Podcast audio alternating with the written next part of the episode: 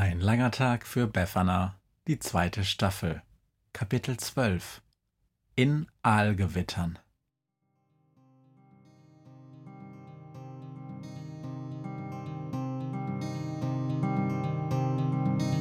Wenn der Wind einsam durch die Straßen fegt, wenn die kalte Nacht sich auf die Häuser legt, wenn in Fenstern Weihnachtsschmuck ins Dunkel scheint, dann sind Befana und ihre Maus nicht weit. Wenn die Turmuhr Mitternacht geschlagen hat, stürzt die Hexe sich mit dem Geschenkesack auf nem Besen mutig in die Nacht hinab zu den Wesen, die ansonsten niemand mag. Weihnachtshexe Befana ist für alle Monster da. Alle Ratten, Kakerlaken, Geister, Spinnen, Feuerdrachen, alle unsichtbaren Ungeheuer, Zauberzeitmaschinenbauer freuen sich schon das ganze Jahr auf den Winterwind, denn der bringt eine Weihnachtshexe namens Befana.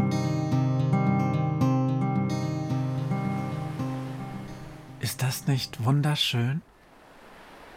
Die Weihnachtshexe Befana schaut in den Sonnenaufgang. Eine ganze Nacht sind sie geflogen.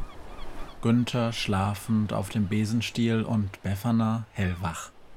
Sie hat um Mitternacht die schneebedeckten Gipfel hoher Berge hinter sich gelassen. Klare Seen, sanfte Hügelketten und zuletzt die Küste. Wenig später sitzt sie, eingepackt in Martins Kaschmirdecke, auf dem Felsenstrand der Insel. Nimm die Decke bitte mit, hat ihr das Warzenschwein gesagt, bevor sie Abschied nahmen.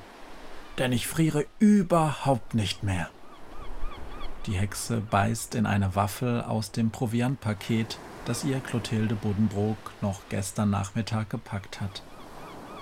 Günther kreist weit über ihr.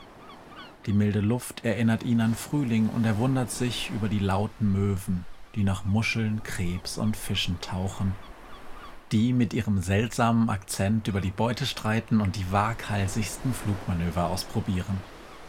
Vor ihnen im Meer liegt eine kleine Inselgruppe, eigentlich kaum mehr als ein paar Steine, einige mit Gras bewachsen, hier und da ein Baum in einer Felsenspalte. Dort lebt Polly, hat die Hexe ihm erklärt. Er ist ein wirklich guter Freund. Jetzt landet Günther neben ihr. Wo ist er denn, dein Freund? fragt er. Ist er nicht hier? Das geht nicht. Er kann nicht von seiner Insel weg, sagt Befana. Und ich denke drüber nach, ob wir es wagen können, hinzufliegen.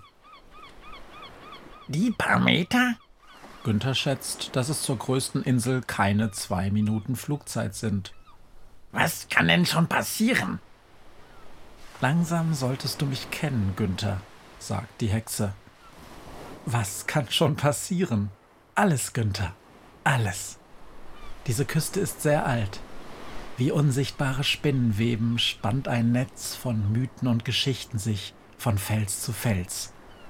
Von einer Insel bis zur nächsten, von den Küsten bis aufs Meer hinaus.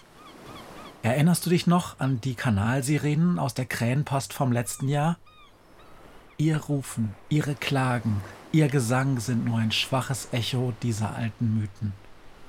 Denn in jener Zeit war dieses Meer auch ihr Zuhause, dieses Meer der Tränen. Ungezählt die Schiffe, die vor seinen Küsten sanken, ungezählt die Sagen und Geschichten, die an seinen Ufern und in seinen Wellen spielen. Mittendrin an seiner tiefsten Stelle sitzt ein Ungeheuer. Es ist mächtig und so alt, dass nur die Erde selbst, dass nur der Himmel und die Zeit noch älter sind. Ja und? sagt Günther. Du bist ja nicht die ganze Nacht geflogen, um hier am Ziel dann was von Mythen und von Ungeheuern zu erzählen und zu kneifen. Stimmt's? Du fliegst doch eh dahin. Ja, stimmt, sagt Befana. Natürlich. Wird schon klappen. Komm, wir fliegen los. Sie steigt auf ihren Besen. Halt dich von der Wasseroberfläche fern, ruft sie, bevor es losgeht. Flieg so hoch du kannst. Hey, Befana, ruft Günther, als sie schon über dem Wasser sind. Wie soll denn dieses Ungeheuer überhaupt erfahren, dass wir hier sind, wenn es, wie du sagst, am tiefsten Punkt des Meeres sitzt? Das ist doch hunderte von Kilometern weit entfernt. Er sieht es, murmelt Befana. Sie hat die Augen auf den Horizont gerichtet. Schau, er hat uns schon gesehen. Dunkle Wolken sind binnen Sekunden über ihnen aufgezogen. Wasser bäumt sich unter ihnen auf. Direkt vor ihnen bildet sich ein riesenhafter Wasserwirbel. Kilometer hoch ragt er wie ein Tornado in den Himmel. Günther, komm sofort zu mir! schreit Befana gegen den Sturm an. Wind, wo bist du, Wind? Wenn du das bist, halt ein, du bringst uns in Gefahr. Doch keine Antwort. Günther schafft es gerade noch, sich dicht vor Befana zwischen den Knien der Hexe auf den Besenstiel zu ducken.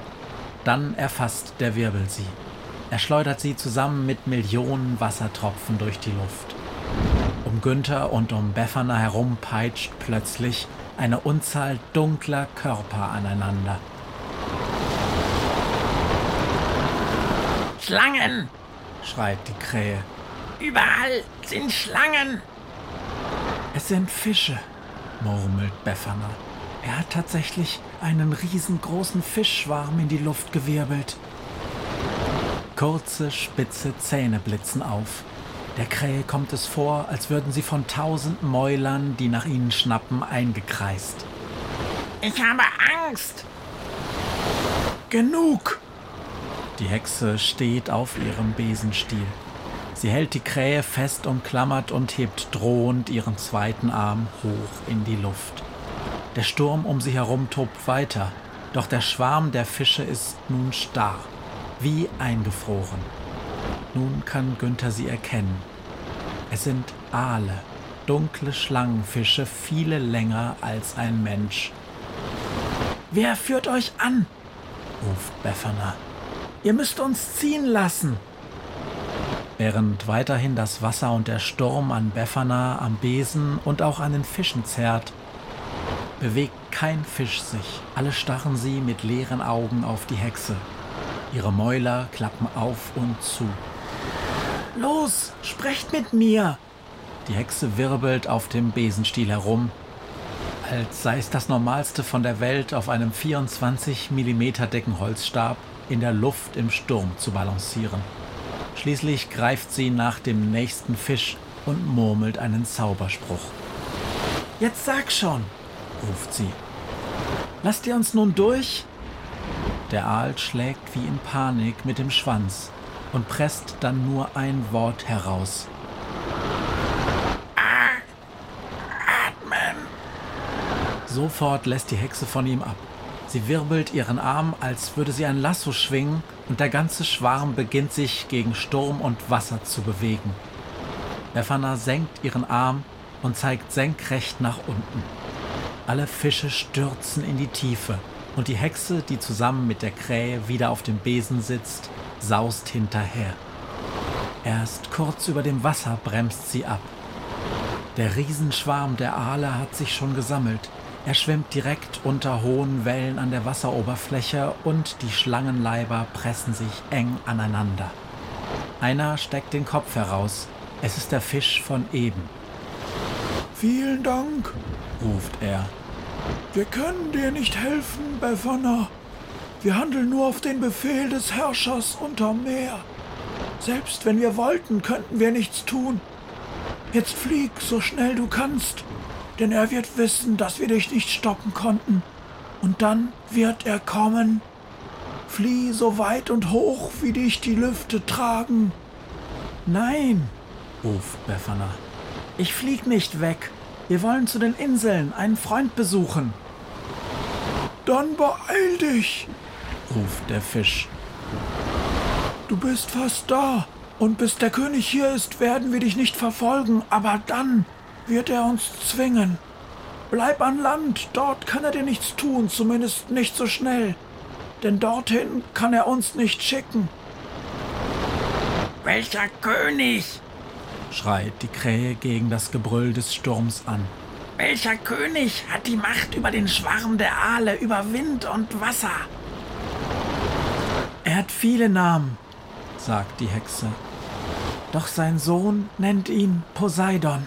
Früher nannten ihn die Menschen Gott des Meeres. Wenn du mich fragst, ist er nur ein alter Sack, der viel zu lange Zeit gehabt hat, Zauberkraft zu sammeln, um dem Meer, den Meerestieren, selbst dem Wind, der übers Meer weht, zu befehlen. Dieses Wesen war schon alt, als Menschen erstmals an die Küsten kamen und die ersten Boote bauten. Befana schaut auf das Wasser zu dem Aal und seinen Artgenossen. Euer König hat viel Macht, das stimmt. Doch ihr habt auch Macht, ihr seid viele, viele tausend. Und wenn ihr zusammensteht, dann könnt ihr ihm und seinem Zauber widerstehen. Wie denn? fragt der Fisch. Auf meinen vielen Reisen, sagt die Hexe, habe ich einmal am anderen Ende des Planeten Artgenossen von euch Blitze schleudern sehen. Am Amazonas war das, glaube ich. Zitteraale wurden sie genannt. Ich weiß noch, dass ich fasziniert von ihren Fähigkeiten war. Ich habe mich mit ihnen unterhalten und mir einiges über den Mechanismus ihrer Stromerzeugung aufgeschrieben. Wartet mal. Jetzt wird es wirklich abenteuerlich, denn Befana macht sich im Stehen auf dem Besenstiel über dem aufgewühlten Wasser und umtost vom Sturm an dem Geschenkesack zu schaffen. Irgendwo ist doch das alte Buch noch, murmelt sie. Die Krähe hat sie auf den Besenstiel gesetzt und Günther klammert sich mit seinen Krallen fest. Wenn ich jetzt fliege, denkt er, werde ich für immer weggeweht. Ich hab's, ruft Befana und blättert wild in einem schwarzen Büchlein.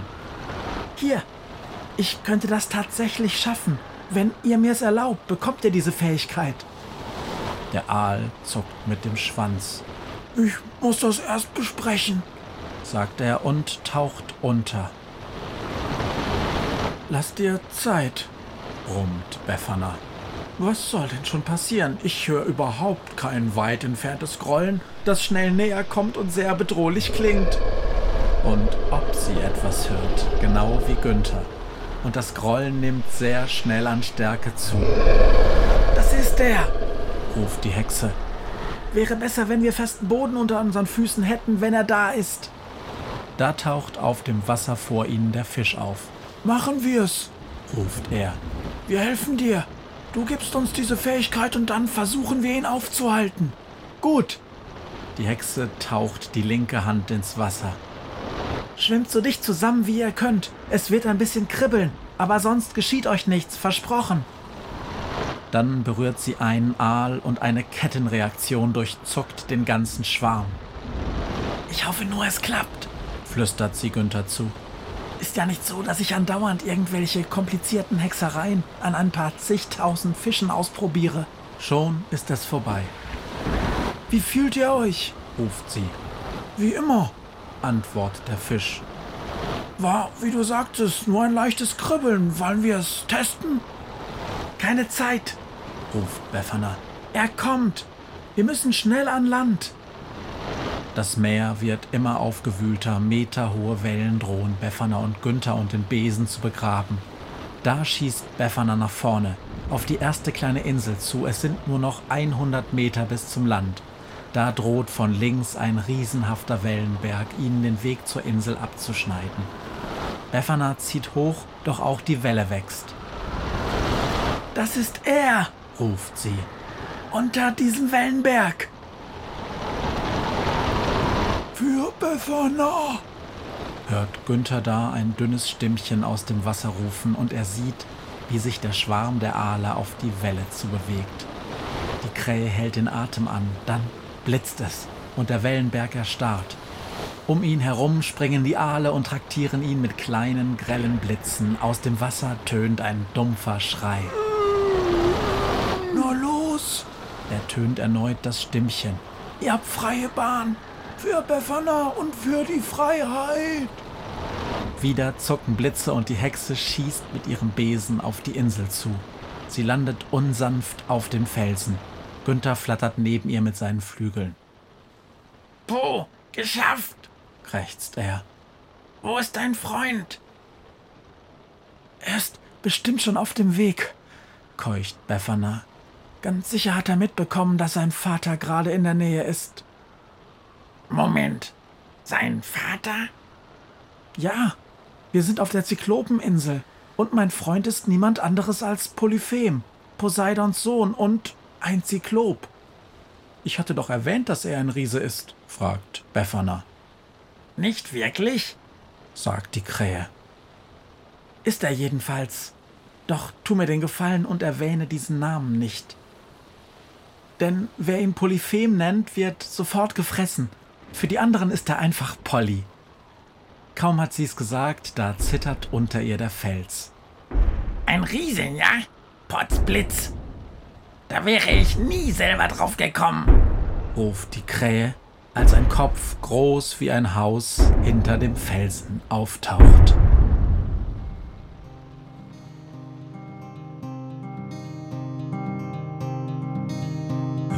Was mir heute Morgen widerfahren ist.